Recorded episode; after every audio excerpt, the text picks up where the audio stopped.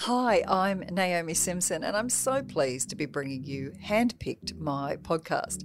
Now, the idea is that people get to ask me any question they like. They put me on the spot. It might be about whether to start a business, how to grow their business, maybe even how to save their business. In this episode, we get to meet Saxon, one of the founders of Year 13, a fabulous business driven by purpose that looks at how you connect people from high school into the next phase of their life. He'll be asking me questions about investors and stakeholders. Well, welcome to Handpicked, and Saxon, here I have you. So what about we kick off by learning a little bit about your business and why you want to ask me a few questions? Yeah, absolutely. Well, thanks for having me on. So my name is Saxon Phipps. I'm the co-founder of an edutech platform called Year 13. What Year 13 is, as I mentioned, we're an education technology software which helps create personalised post-school plans for students.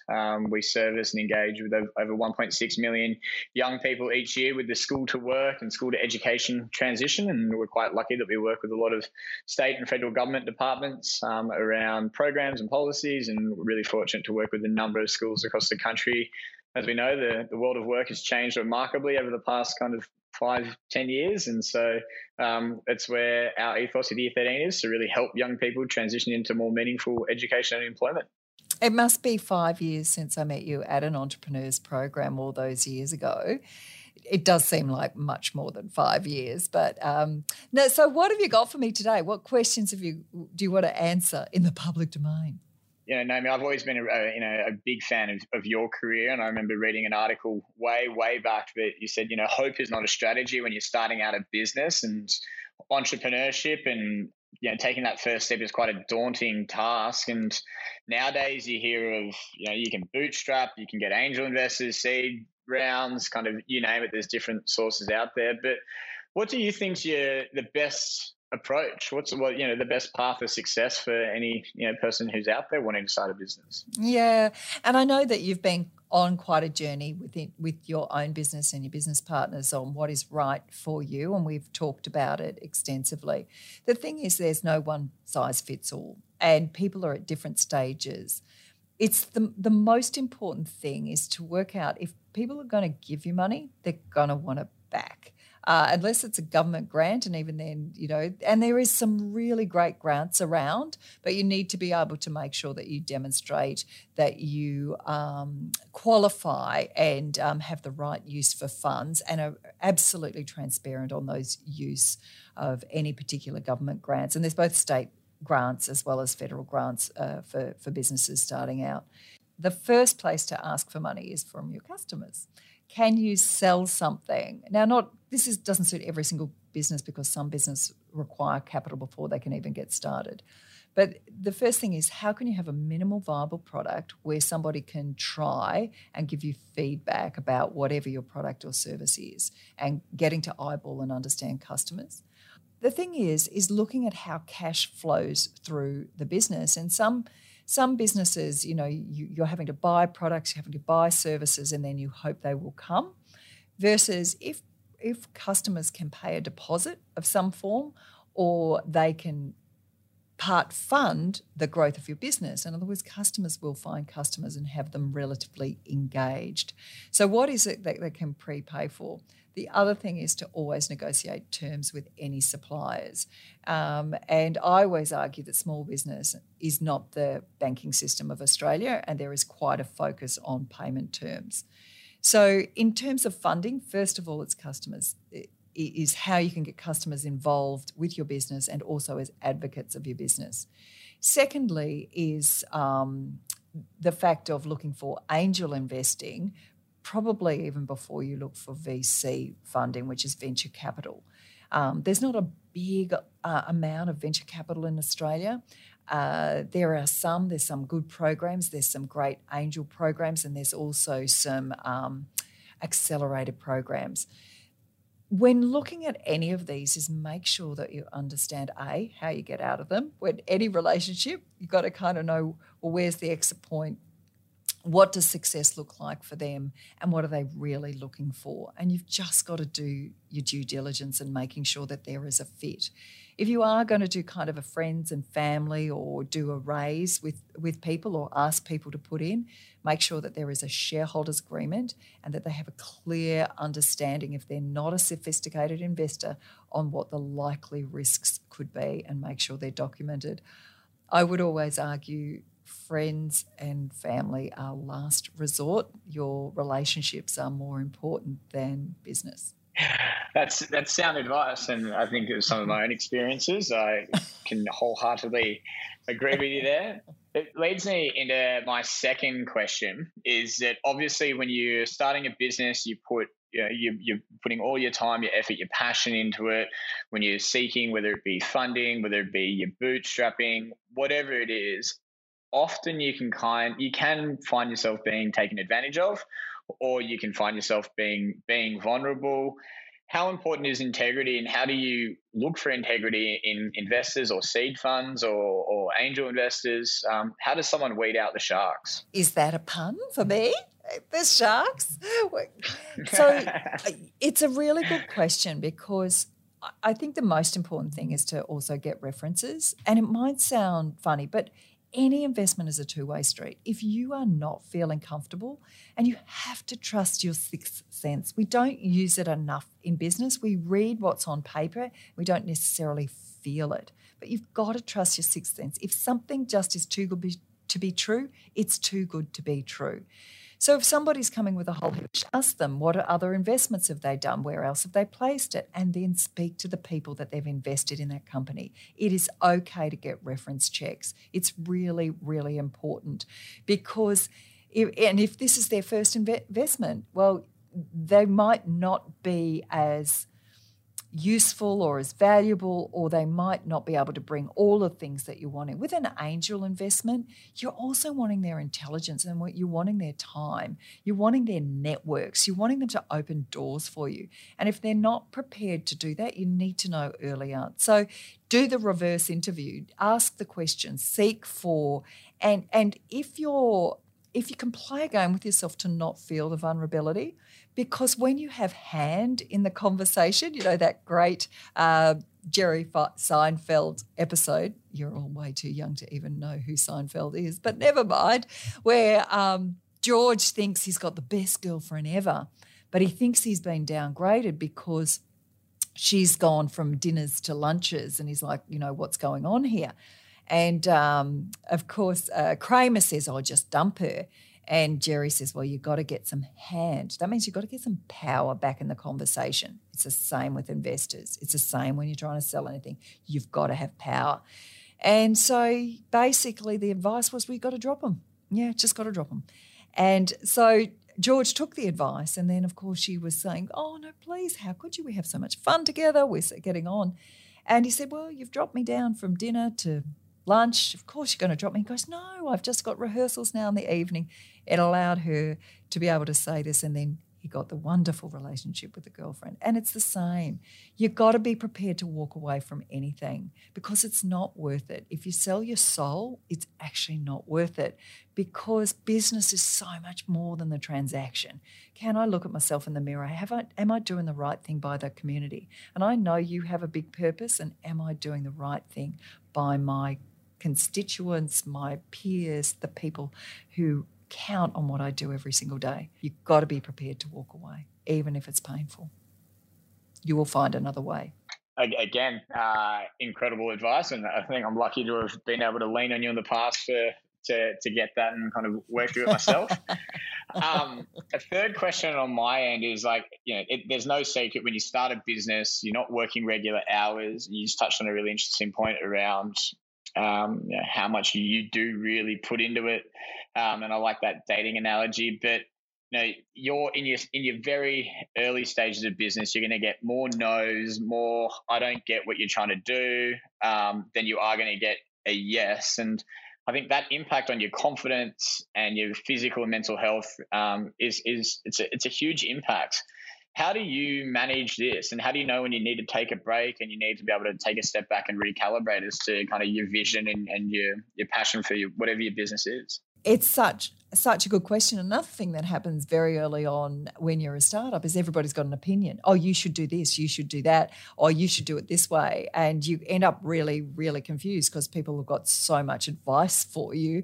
And it's a fine line between listening to people's insight, learning from it, but also knowing why you started your business in the first place and not losing sight of it.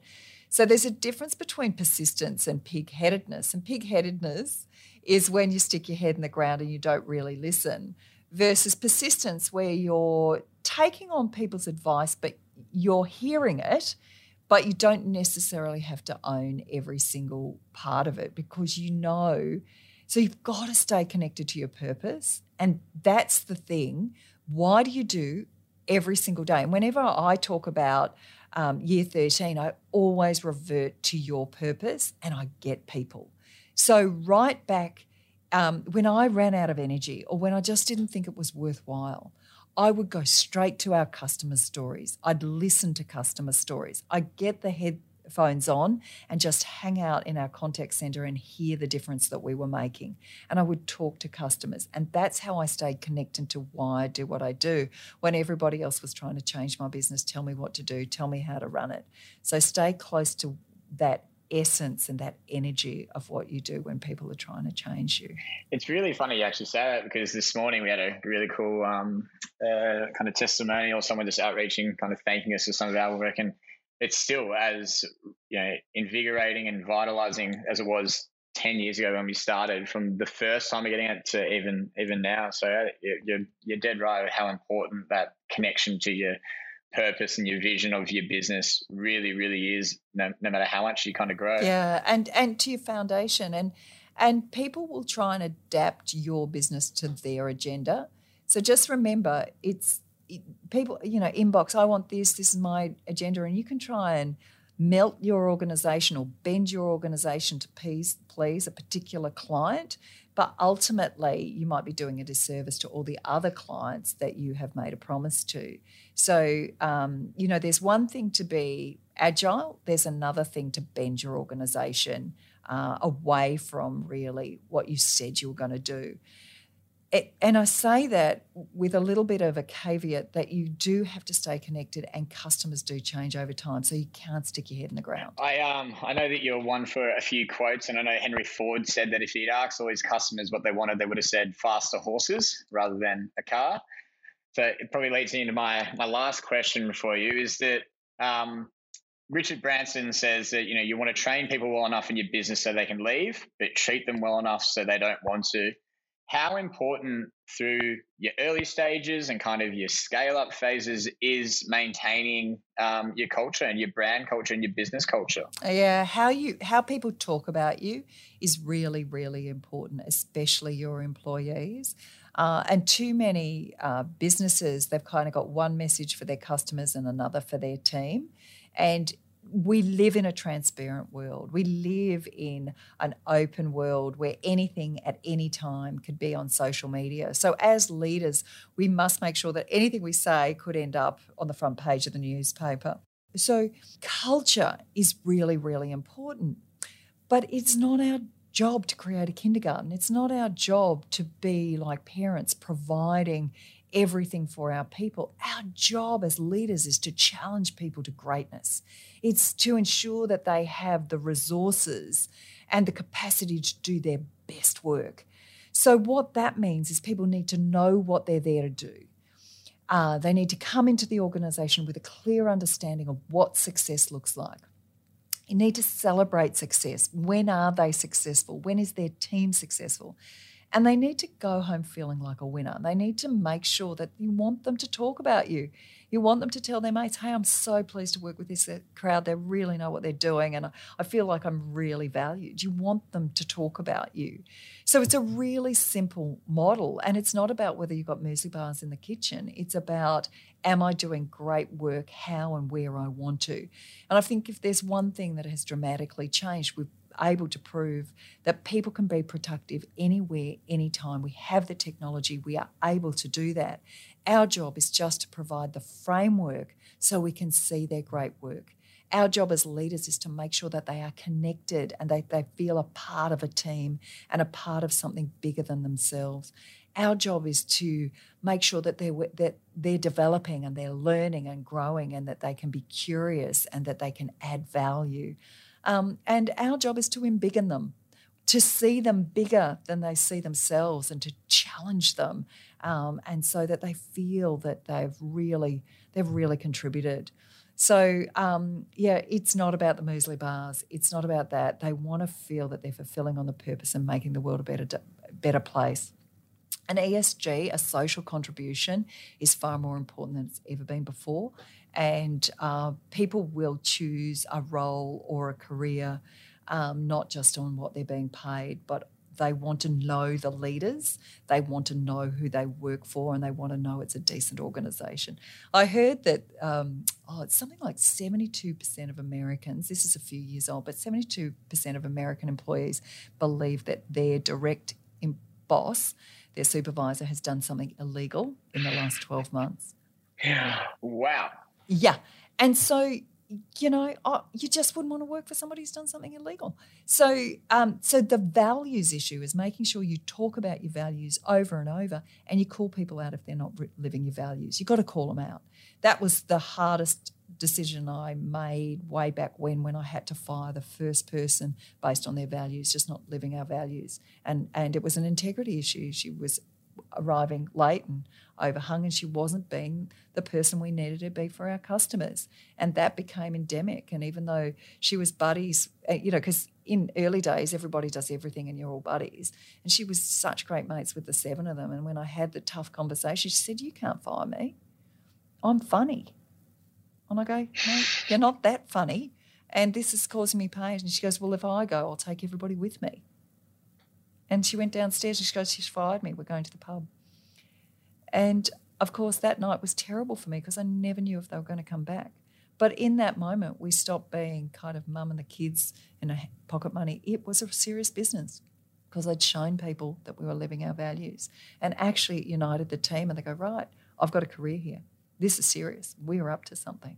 And I think it's really important. So you, as the leader, it's very, very important to unite the team. That's sound advice. And I think it's been one of the great things I've been able to work with you over the years is that leadership and the importance of it. And I know we're very lucky and fortunate to have been able to lean on you for advice, and appreciate being able to answer these four questions for me.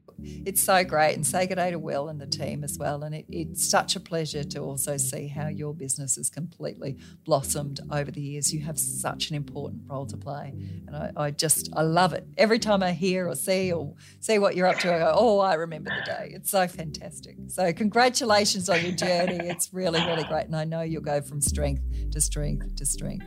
Thanks so much for coming on Handpicked today, Saxon. Thanks for having me, Naomi. It's always a pleasure.